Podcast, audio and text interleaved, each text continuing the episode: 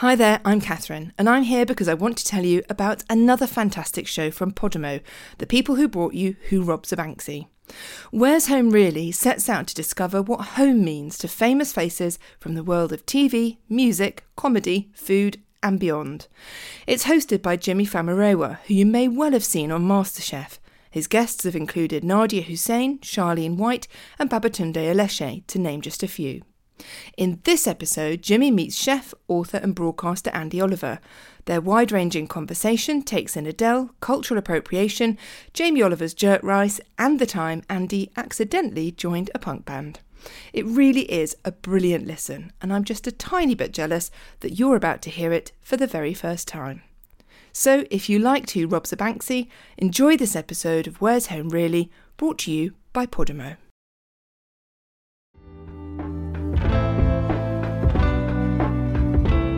Yes, we are back. Welcome to a brand new series of Where's Home Really with me, Jimi Famurewa. This is the show where I get to speak to people from the world of music and media, food, arts, and culture about what makes them who they are. I am excited that our first series has won a Best Interview Podcast Award at the prestigious British Podcast Awards. Just get that one in there. Thank you to all of those who have been on this journey so far, and hello to any newcomers. You are all very welcome. Kick your shoes off, squeeze up on the sofa. I'll be exploring what gives my guests that feeling of belonging and solidified identity by asking each of them about four key elements. Those are a person, a place, a phrase, and a plate. Now, for me, one of them would be, and this is quite specific to my family, powdered like instant pancake mix and the maple syrup derivative, once known as Aunt Jemima. That wrapped up in a suitcase would be muled across continents from, you know, my fancy American relatives, and it'd be the most precious thing in the world when, like, an uncle would arrive with this thing from this incredible world it really, really evokes that sense of bringing a gift of generosity and also how many different cultures have impacted the way my family eats, the way we live, the way we kind of try to share things with each other, and that spirit of generosity. So that would be the one for me, even though these days I'm far too bougie to use powdered pancake mix. I just make my own, of course. So, anyway, that is something that I really cherish and definitely gives me a sense of home. But what about my first guest to kick off this new series? We have this modern thing about cultural appropriation because we do appropriate. Of course, we do. Like, you remember when everybody gave Adele a really hard time when she had her hair in little yeah, knots? Yeah, yeah. The girl grew up in Tottenham. Yeah. All her mates look like that. Leave her alone. Let her do what she wants to do to her hair. Today's guest is a chef, presenter, author, and lapsed punk singer. Um, she began her career as a musician, performing in a variety of bands during the 1980s before turning her hand to presenting in the 90s. She has hosted television and radio programs and documentaries for the BBC, the British Council, ITV, and Channel 4, and has just launched Stirring It Up, her own podcast with her daughter and fellow presenter, Miquita Oliver. These days, however, she is perhaps best known as the host of the hugely popular cooking competition Great British Menu. She has since returned to her early passion for cooking and this year released her first book, The Pepper Pot Diaries Stories from My Caribbean Table. She is always, to me, an irresistible combination of eloquent thoughtfulness and straight talking mischief. a huge welcome to today's guest, Andi Oliver. Hello, that's so nice. How about that for an intro? I added in that last bit myself at the last moment because I just think that is you. And, like, you know, I'm kind of hearing that laugh. I'm grinning already. There's something about you. You feel like a cousin. Like you just remind me of so many people that are kind of the building blocks of my life. Are you quite conscious of that in your work on Great British Menu, going Mm-hmm. on Saturday Kitchen, things like this, of being a conduit for kind of these ideas and, and also taking up space and Yes. kind of being kind of visibly Yes. who you Oh, are. Yes, I am Mm. conscious of it. I, I could not be conscious Yeah. of it, you know, because there's not many of me around, are yeah, there? yeah, yeah. Um, so I am conscious of it, but I take joy in it. Mm, I don't. It doesn't feel like a weight. mm. It feels like a, a an opportunity. And again, I've, this is the third time I've used the word privilege, and it, it gets on my nerves that word these days because it's very overused. Yeah. But it does feel like a a precious thing Yeah. that I'm I'm afforded this space that I've ta- that I've made people give me this space Yeah. actually that I take up this space that I uh, inhabit this space Yeah. that I can talk about. You know, when they first asked me to host Great British Menu, I said no. Yes, I remember you, you spoke about this Yeah, because you. because I felt like it was really important that there was a woman of color, a a, a woman, Mm. Yeah. a woman of color, yeah, and a woman my age Yeah. in a position of authority Yeah. of authority in the culinary world, talking about food from all over the world in all sorts of different yeah. ways. And I think that that is a precious thing. holding power. Holding way. Mm. power and having voice and being respected and having these Mm. conversations with all of these dudes and all of these people who perhaps have a narrower lens sometimes Mm. Yeah. Mm. about food excellence and where the beauty lies, you know. I take it very Mm. seriously and I celebrate it and I love it. I always kick off by, you know, flipping the title of the show back to uh, my mm. guest and and just getting, you know, a temperature check on their reaction to that question. Mm. Where's home really? Where are you really from? This must be something we mentioned the Pepper Pot Diaries there, and mm-hmm. I and I wonder to what extent it became part of your journey of unpacking with that. What is your initial response? I think my initial response is home really is in my heart. There is something about coming from a diasporic people where you learn that you, carry home. Mm. Home is not necessarily a tangible place that you sit in. Yeah. My parents certainly carried home within them. And you see that as a child growing up. You can see, and when they talk about home, Yeah. their faces would transform Right. for somebody who has the heritage that I have, and I guess anybody who's from a migrant or diasporic people will understand that thing of home being something that you carry in you because it protects you Mm. Yeah. Yeah. and it propels you yeah. through the next bit of your journey. Yeah. You know, knowing that you are umbilically linked Yeah. to this other place is the thing that keeps you going. Mm. And even as a first generation Caribbean person born here, I still talk about home Yeah. like I grew up there. I'm from Suffolk. you know what I mean? When I say home, I mean Antigua. I don't mean Yeah. Bury St Edmunds. I mean Antigua. Yeah, yeah. You were a forces child, and Yes. your dad worked for the RAF, was it? Yes, my dad was in the RAF, yeah. And so that straight away calls into question this notion of home being like one single place, Yes. and that notion of moving around. But also, I imagine when you talk about your dad being this different persona or different person and having this lightness that was kind of foreign to you. I imagine he was, as you're suggesting there, a man of kind of rigor and discipline and things like that. He was very that. authoritarian. Mm. He was a bit of something of a bully. The good things he did in my life were teach me how to cook Mm. and music. He had the most incredible music collection, and he was an in real kind of Yeah. bon vivant gourmand. Mm. He'd love to cook. You know, he's one of those every single pot, every single Yeah, thing, make yeah, 25 things. yeah. And, you know, I realized there are so many things about him that I have in common with him. Mm. And I found that very difficult to reconcile because I don't I didn't really like him. And I realized I'm like the good things about him. Mm, And and that gave me a real release and a real liberation yeah. actually, because I realized that what I've done is take the things from him that were of value. We should talk about your place. What place are you going to go for? It's Pigeon Point, which is Pigeon Beach, which is in English Harbour in Antigua. Oh. It's not even that big a beach. Mm. My cousin used to have a beach bar there. Oh, it's just when I think about it, I get like goosebumps Mm. and almost a tear in my eye Oh, in a way because I I yearn for it. Yes, yeah. She had this little beach bar it was literally a shack Mm. with a little barbecue and we would do chicken on there and Oh, there was a little fridge with red stripe. Done. Was that always obvious to you that oh no, this is where I belong? You talk about going there as a teenager. Was so. it kind of always very apparent? I think so. You know, so I got there when I was 16, Mm. Antigua, and I had, well, two things. First, I'd never been in a country that was predominantly black. Mm, mm. So that was a shock to my Yeah, system. And it was yeah. a good shock, but it was really like, wow. yeah, yeah. He's black. This is amazing. but the thing that blew my mind the most was walking up the road, and this woman said to me, Hey, you. And I looked at her and she said, You must be a prince. Prince is my family name, right? My mum's family name. and I went, wow. What? Wow. How do you know that? And she said, Because of how you walk. Wow. So when we, the women in my family, we call it um, parrot foot in Antigua. it's being pigeon toed.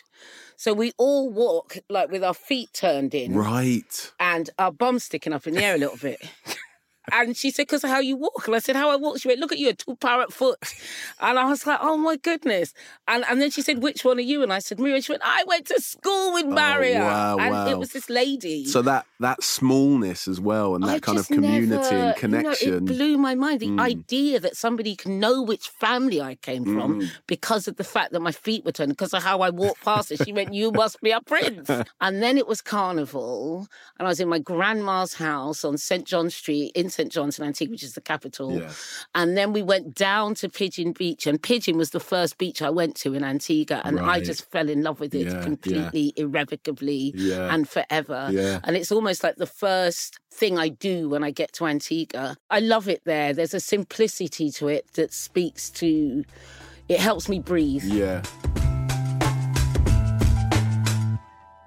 Imagining you as a 16 year old there Mm. and having this defining, eye opening, Yeah. incredible experience Incredible. and It so was the- many things going one- on. It was the first time also I didn't feel other. Mm, well, I was going to say that. How do we contrast that with what you were experiencing in, In Bury St in Bury St Edmunds. Edmunds? Well, I the was the only black girl in my school in Bury St. Edmunds, not the year, in the school, you know, and it was a Mm. big, like, low county upper school. It was Yeah. a great, big, you know, comprehensive Yeah. school. Some of it was, you know, tortured by people, constantly racist, nasty Mm. crap. It was the 70s. Yeah. I always say it's before they turned the lights on in the country. it was grim. It was grim a lot of the time. So getting to this place and that I wouldn't I wouldn't come back. My dad I stayed. I stayed for months and months and Mm. Right. months and Wow. months. So when you were 16, had you Yeah. finished school or? Well, I didn't really finish school. right. I got to the point where I was legally allowed to stop going and I just stopped going. Mm. I barely took my exams. Yeah. I was already done. I don't like people telling me what to do anyway. I liked it even less when I was 16. Mm. Yeah. You know, like you remember you used to have careers teachers. I Mm. don't know if they still have it. And I went and saw my careers teacher and they said, Oh, you know, what do you want to do? And I said, I want to be an actress. Mm. And she said, Don't be ridiculous. And she told me that there was a job at the Frutella factory up the road. And I was like, I'm not going to work in the Frutella factory. I mean, if you want to do that, good- on you. But I was not into it, right? and I went home and my mother was livid. My mum's a teacher. Yes. Yeah. And my mother was absolutely incandescent with rage yeah. that this woman had told me that I couldn't do something. right. And luckily for me, my mum has always been like that. She Mm. taught me to have no put no ceiling on myself Yeah. and to have no boundaries and to you know to just I literally have no boundaries no filter at all actually. in many ways. in many yeah, many yeah. ways Might, some of which might, might have interpreted that lesson differently. some of which have worked out for the good some of it a bit dodgy but she taught me to reach for what I want yeah. and to not imagine that I can't do things because somebody else tells me not Mm. Yeah. to.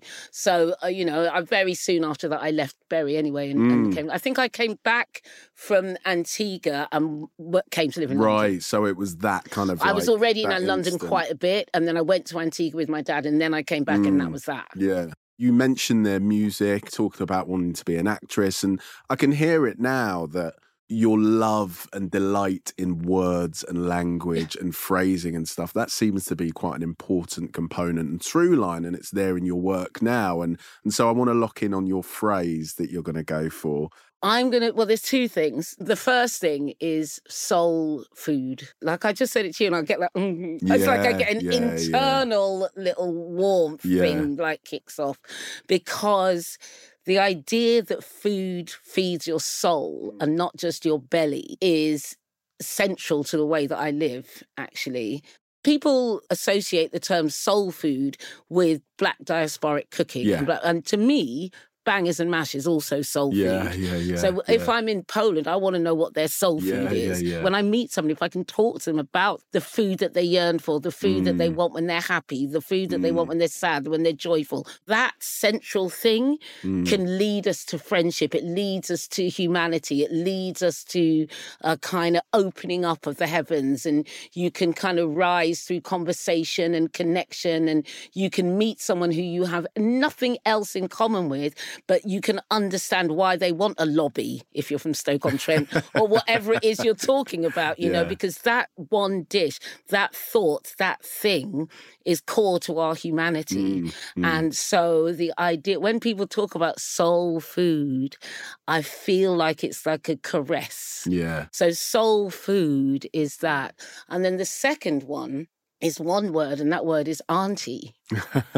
And I love being an auntie, Yeah. you know, like, and I don't just mean my brother's kids. yeah. I mean all the people that have grown with my daughter, Mm, all the younger people that I meet mm. who now call me auntie.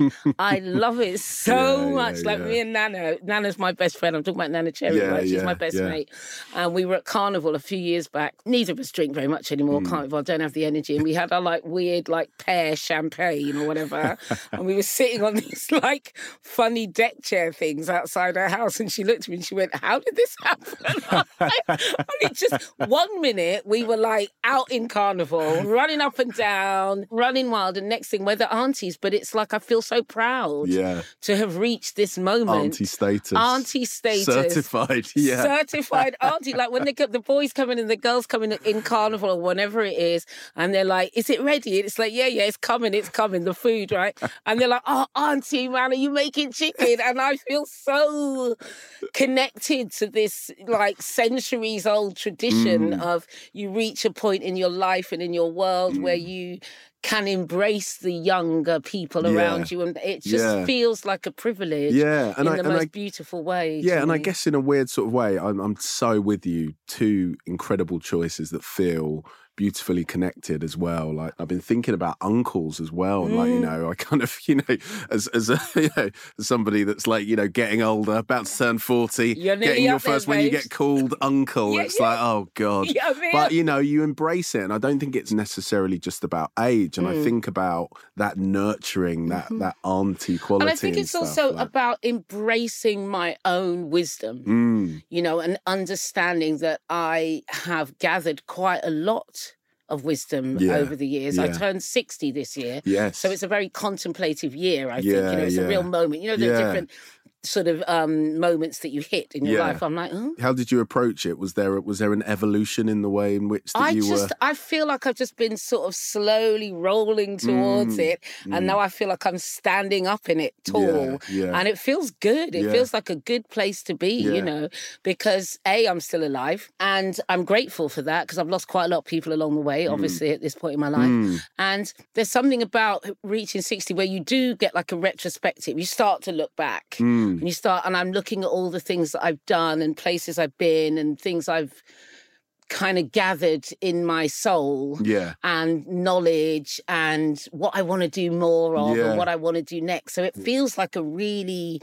kind of powerful place to be. Mm. All my life, people have said to me, You're a very powerful mm. woman. And I never really, oh, what are you talking about?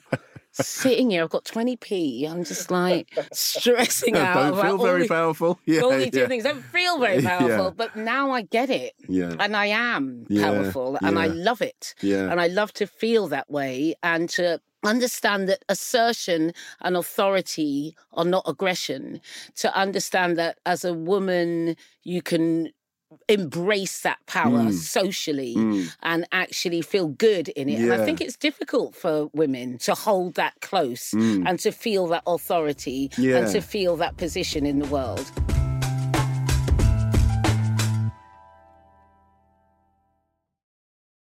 Welcome back to Where's Home Really with me, Jimi Famurewa. Today I'm talking to chef and presenter, the amazing Andi Oliver. Hello.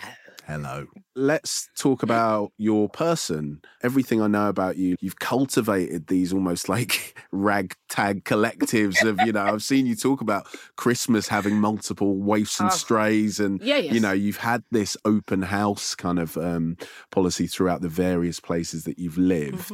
Um, who are you going to go for as your Mm-hmm. I'm the person go that for really Neneh, Yeah. Cherry. Yeah. because she's my sister in Mm, like forever. mm, She was just 17 when we met, and I was 18. yeah. So we were teenagers. uh, we met, my brother had had a car crash and he was in hospital and he had his leg in traction. They used to Mm. put you in traction. Mm. He was there for ages. And I came down and Neneh used to go and read to him every day from this African Bible that she had. Mm. Oh, It had all these stories in. She used to go and read to him. And he had sickle cell anemia too, Yeah. my brother. And I walked into the room and she was sitting next to the bed. And I remember what she had on. She had this like little head tie on. And she'd just come back from Sierra Leone Mm. and this like blue like little wrapper thing, lapa. and Sean was like, "This is Andi," and I said, "Oh my god, are you Neneh?" Because he'd been telling us about each other Right, all right. the time. Yeah, yeah. And we were like, "Hi," and it was like, "Oh my god!" It was like love at first sight Wow, wow, for both of us. He knew intuitively that we needed each other, Mm. and so she grew up in Sweden in the south as Mm. well as New York and also. But she and I had had similar experiences about Mm. being the only black girl Mm. and we just recognized each other immediately. And this is how long ago it was. It was in UCH hospital. We went in the hallway, uh, and oddly, I don't even smoke, had a fag in the hallway, and then came back in. Literally talked to each other for half an hour, came back in, and we said, We're going to sing together. And about two months later, we were on the road together. I wasn't even a singer. She was already making music, but I hadn't done any Yeah, yeah, music. We just said, Well, let's sing together. and then incredible. I think about two weeks later, the Slits were playing at the, a, a venue that was called uh, The Venue. Mm. And at the end of the gig, Neneh looked down and saw me and pulled me onto the stage. and we were just, we went into this dervish dancing mad thing. And then Gareth said to me, Do you want to come on tour? Wow. And, And, that then I the went on tour. beginning That's your... how I started singing. Literally, there's never been a plan. Yeah, yeah. But it, uh, what it says to me is that there was something in you that, Yeah. as much as we're talking about Pigeon Point and the Caribbean, the Antiguan side of you being really defining and shaping you, there's this other component that Yeah. is kind of like Proper English punk girl. and British. Yeah, man. Have they ebbed and flowed in terms of like what's dominated, like I- in the kind of mix of who you are? Like, I how think is that? so. I mean, that- the thing that drew me to punk, I realised, is that it was it was always about not having to be one thing. Mm, You could do whatever you wanted and be whoever you wanted. And for me, it, there was always a kind of clash for myself in that, you know, I would come down to London and be with black kids in London, and they thought I was weird. yeah, yeah. And then I was in Bury, and they were like, you know, go home back to where you come Mm. from. And I just was, I just was very like, why are you all telling me to be the opposite of who I am? I don't know what you mean. I don't know who Yeah, you want me to yeah. be. And it was always really confusing and really upsetting. And I never felt like I fitted in anywhere. yeah. And then punk happened, and they went, excellent. Do wear those shoes on your head if you feel like it. The Mm. Yeah. first thing I ever wore on stage was my mum's bedroom curtain, and I just wrapped it around myself and stuck a pin in it. It was a nice curtain.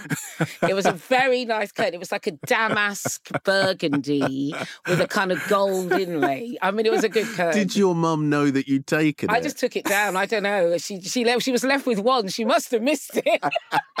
I'm just picturing the scene. Your mum sort of toddling over to draw the "Where's curtains and like yeah, cut to you on stage.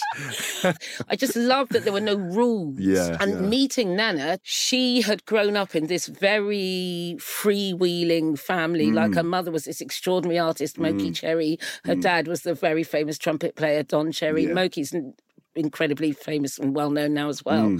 Just Mm. extraordinary woman, unbelievably inspiring, brilliant woman. And her dad, Don, just like Merlin, you know. Mm. And I Neneh drew me into her world Mm. very quickly, and we drew into into each other's world. But I learnt the art of being free Mm. from Neneh. She Wow. taught me that I could be whoever I wanted to be. Mm. You know, we used to wear these like massive kind of gowns, flowing gowns, and then we would tuck the, uh, the up into our knickers and take our shoes off and just dance and then cook. And that was our world, you know, sing, dance, cook, repeat. yeah. That's what we did Yeah, all the time. And that gift that Neneh gave me is one of the most precious things Mm. anybody has ever given me. Yeah. Everybody needs to be seen. Mm, And we saw each other. yeah. And yeah, we still do. She came to see me the other day, and we don't get that much time yeah. on our own, you know. Yeah. It's like, and it's funny because people, when we're together, people want to be around us. Right. And yeah. that's a lovely thing. Yeah. But sometimes we're like, can you just go away? Yeah.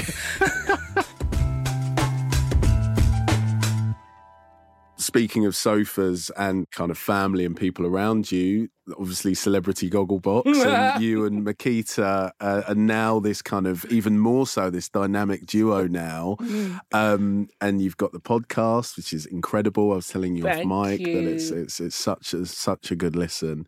It, it fascinates me this because I think obviously you've worked together in varying forms, like the incredible show that you did in the Caribbean. I Thank think I might have messaged you like separate to You that. did.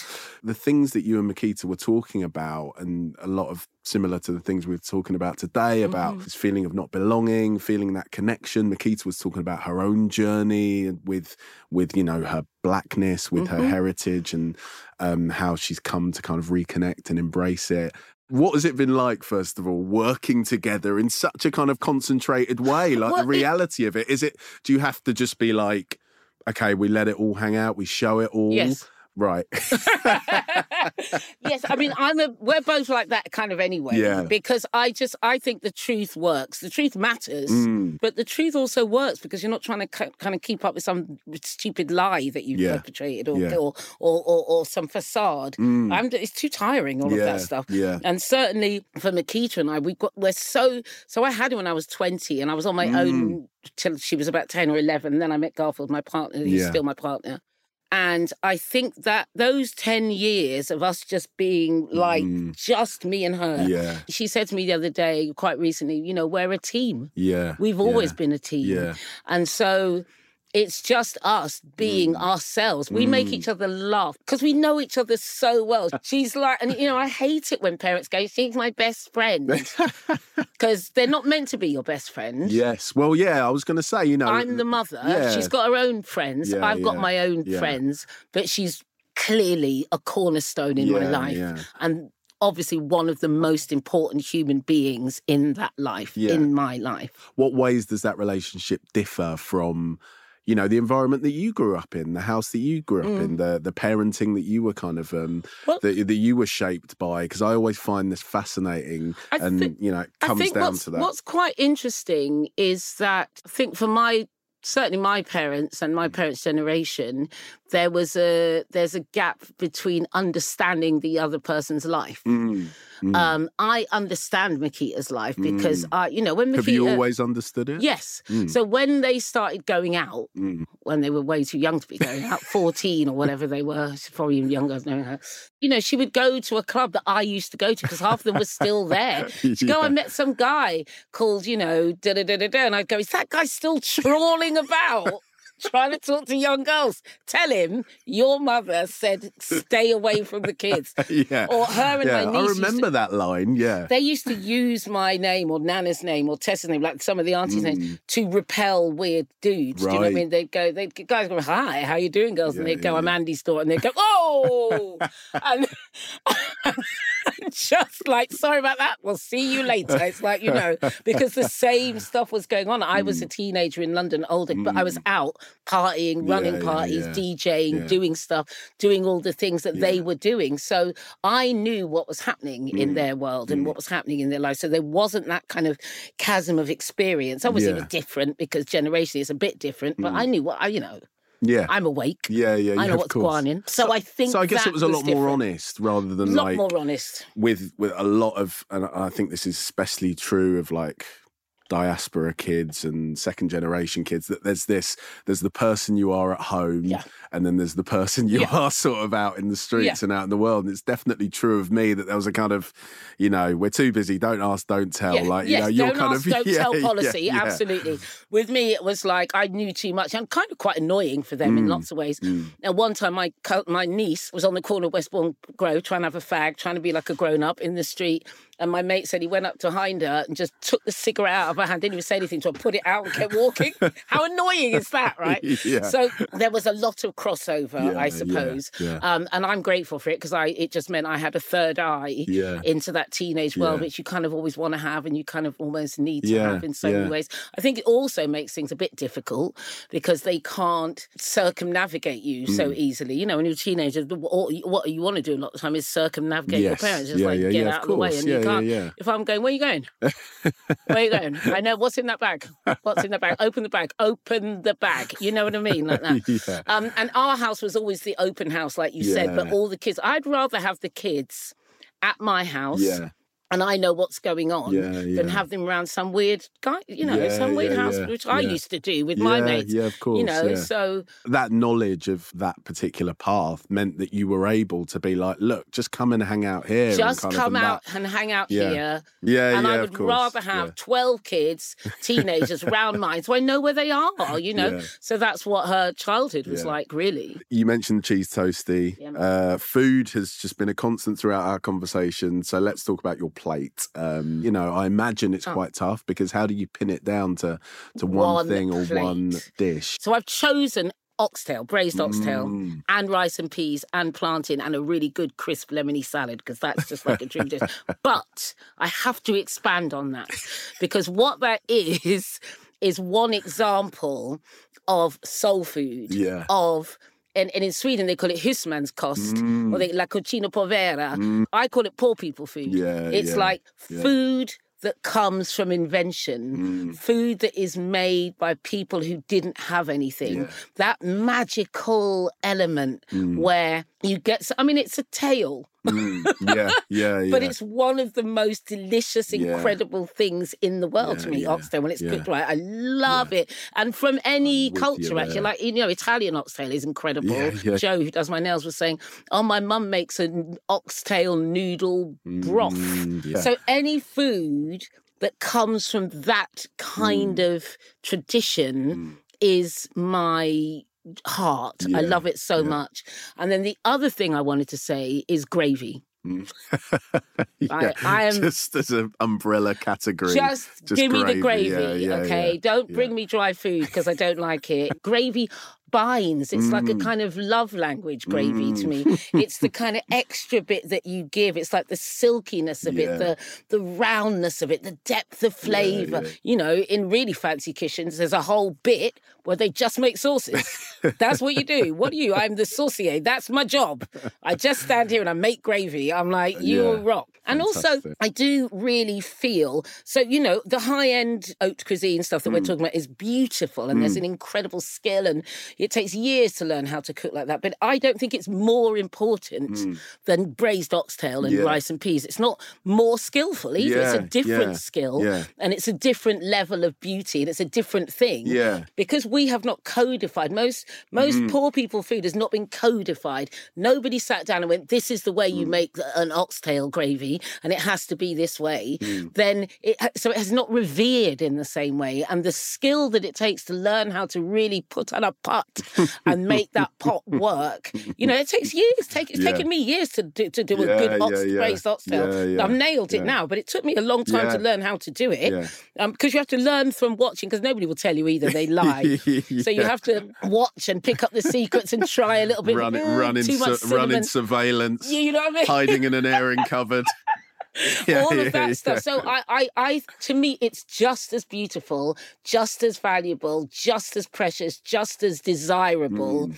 as you know an incredible bouillabaisse, which is of course poor, Mm. poor people food anyway. But something like that. What are the things for you that you really think of as the ways in which Caribbean culture has has shaped the UK and the wide, wider world? I, that's a really amazing question, actually, Jimi, because I think that it starts at such a kind of base root Mm, level, you mm. know. But I think music Mm, and our food Mm. less outside of the home. Food needs to be more outside of the home because it the, the still in culinary sense, I think it needs to be impacted more because people think Caribbean food is one thing. They call Yeah. it Jamaican food Yeah, to start right. yeah, yeah, yeah. absolutely bananas, as you can imagine, in terms of music and style Mm, and approach to living. mm, I really think, good. especially for my generation, like I meet people, you know, we come from this beautiful, I think one of the jewels in the British crown is our multiculturalism. Mm. You don't find it anywhere in the world. Nobody does it like we do Yeah, it here. yeah. Especially in the cities, we've got this incredible melting pot of people who are influenced by each other, who take from each other, which I think is really, really Yeah, important yeah. that we're allowed to take from each other's cuisines, from style, from all of those things. You know, we have this modern thing about cultural appropriation. I think it's a very complicated thing, cultural Mm, appropriation, because we do appropriate from each other. Mm. It's, of course we do. We all live together. You grow up. Like, you remember when everybody gave um, Adele a really hard time when she had her hair in little yeah, knots? yeah, yeah. And it was like, the girl grew up in Tottenham. yeah, yeah, yeah, yeah, yeah. You- all her yeah. mates look like that. So Yeah. why can't she leave her hair, leave her Yeah, alone? Let her do what she wants to do to her hair. My Yeah. God. It's complicated and it's complex. This this interchange and the different things that we're shaped by, right? The whole thing about Jamie and his jerk rice, and they wanted me to go on the news and talk. I was like, I'm not going to go on the news and Yeah. talk about right. Don't Yeah, be yeah, yeah, Leave the man alone. And then I realised, I thought, why is it a problem that? Because it Mm. was a bit irritating. I thought, why is it irritating? I thought it's irritating because it means he doesn't understand what jerk is. Yeah, yeah, Jerk is not a spice. Yeah, Jerk is a cooking method. Yeah, And yeah. it's a spice. yeah. And the cooking method came about because enslaved Africans were hiding from soldiers up in the mountains in Mm. Jamaica, the Maroons, up with the Maroons, and they covered the food so they couldn't see the smoke. And that's why the food is smoky. Mm. That's why it's cooked that way. So there's a story to it, there's a history to it, and it's important. Mm. Yeah, So you yeah. can't jerk rice. Yeah, yeah, it's not a thing you can do because it's not seasoned. So it meant that he didn't fully understand Yeah. what jerk was. And that's why it was annoying to people, not because he wasn't Caribbean. Yeah, yeah. Do you know what I mean? Yeah, it's yeah. like if he'd understood the entire picture of Yeah, it, yeah. I just feel like we all borrow from each other. Yeah. Mm. I don't think it's helpful to shut other people down. I don't think it's the way forward. If there's an issue, talk to them. And that way we elucidate, we explore, we have growth. I make bangs and mash all the time. Because I like bangers and mash. they don't make bangers and mash in the Caribbean, but it doesn't matter because I'm Yeah, yeah, also yeah. English. It's, I'm also British. Yeah, you don't you don't love it any less. It doesn't. Matter. I don't love less. it any less. All of this, I couldn't agree more. Um, as with so many things you've said, and it has been my pleasure to to understand a little bit more of where and how you make your home, and you've built up this wonderful person that you are. Thank you. Um, I look forward to seeing you soar and to uh, actually meeting more now. Now yeah, you, that, do you want yeah. to come over? Yes, I'm Come coming. over. I'm coming. Come I'm on the podcast. Come on my podcast. And then I'll feed you. And then there will be a heaving table. To be continued. To be continued. Andi Oliver, thank you so much. Thank you for having me. Amazing. That was so much fun. It was just so interesting and so fascinating. The layers to who Andi is. She's so spirited, so smart, and so open to kind of new experiences, new ways of thinking, and so kind of rule averse that you just can't help but feel like uplifted to like be in her presence. So that is it for another episode of Where's Home Really? Please join me next time for more stories about family and culture, food and belonging. And we'd love you to follow Where's Home Really on your favourite podcast platform. It's always great to hear your thoughts, so do leave us a comment or a review. Like Penny, who wrote a wonderful podcast, I love the way I am transported into the home of each guest. I feel so warm and fuzzy when I hear the perspectives of family life. Please, please keep these coming. Uh, I promise that isn't my mum under a pseudonym, but Penny, we absolutely are. Um, you've got a whole new series to enjoy, so stay tuned for a whole host of brilliant new guests coming up, dropping into your feed every Thursday morning. From Podimo and Listen, this has been Where's Home Really, hosted by me, Jimi Famurewa. The producers are Tayo Popula and Aidan Judd. The executive producers for Podimo are Jake Chudnow and Matt White. And for Listen is Kelly Redmond. Until next time.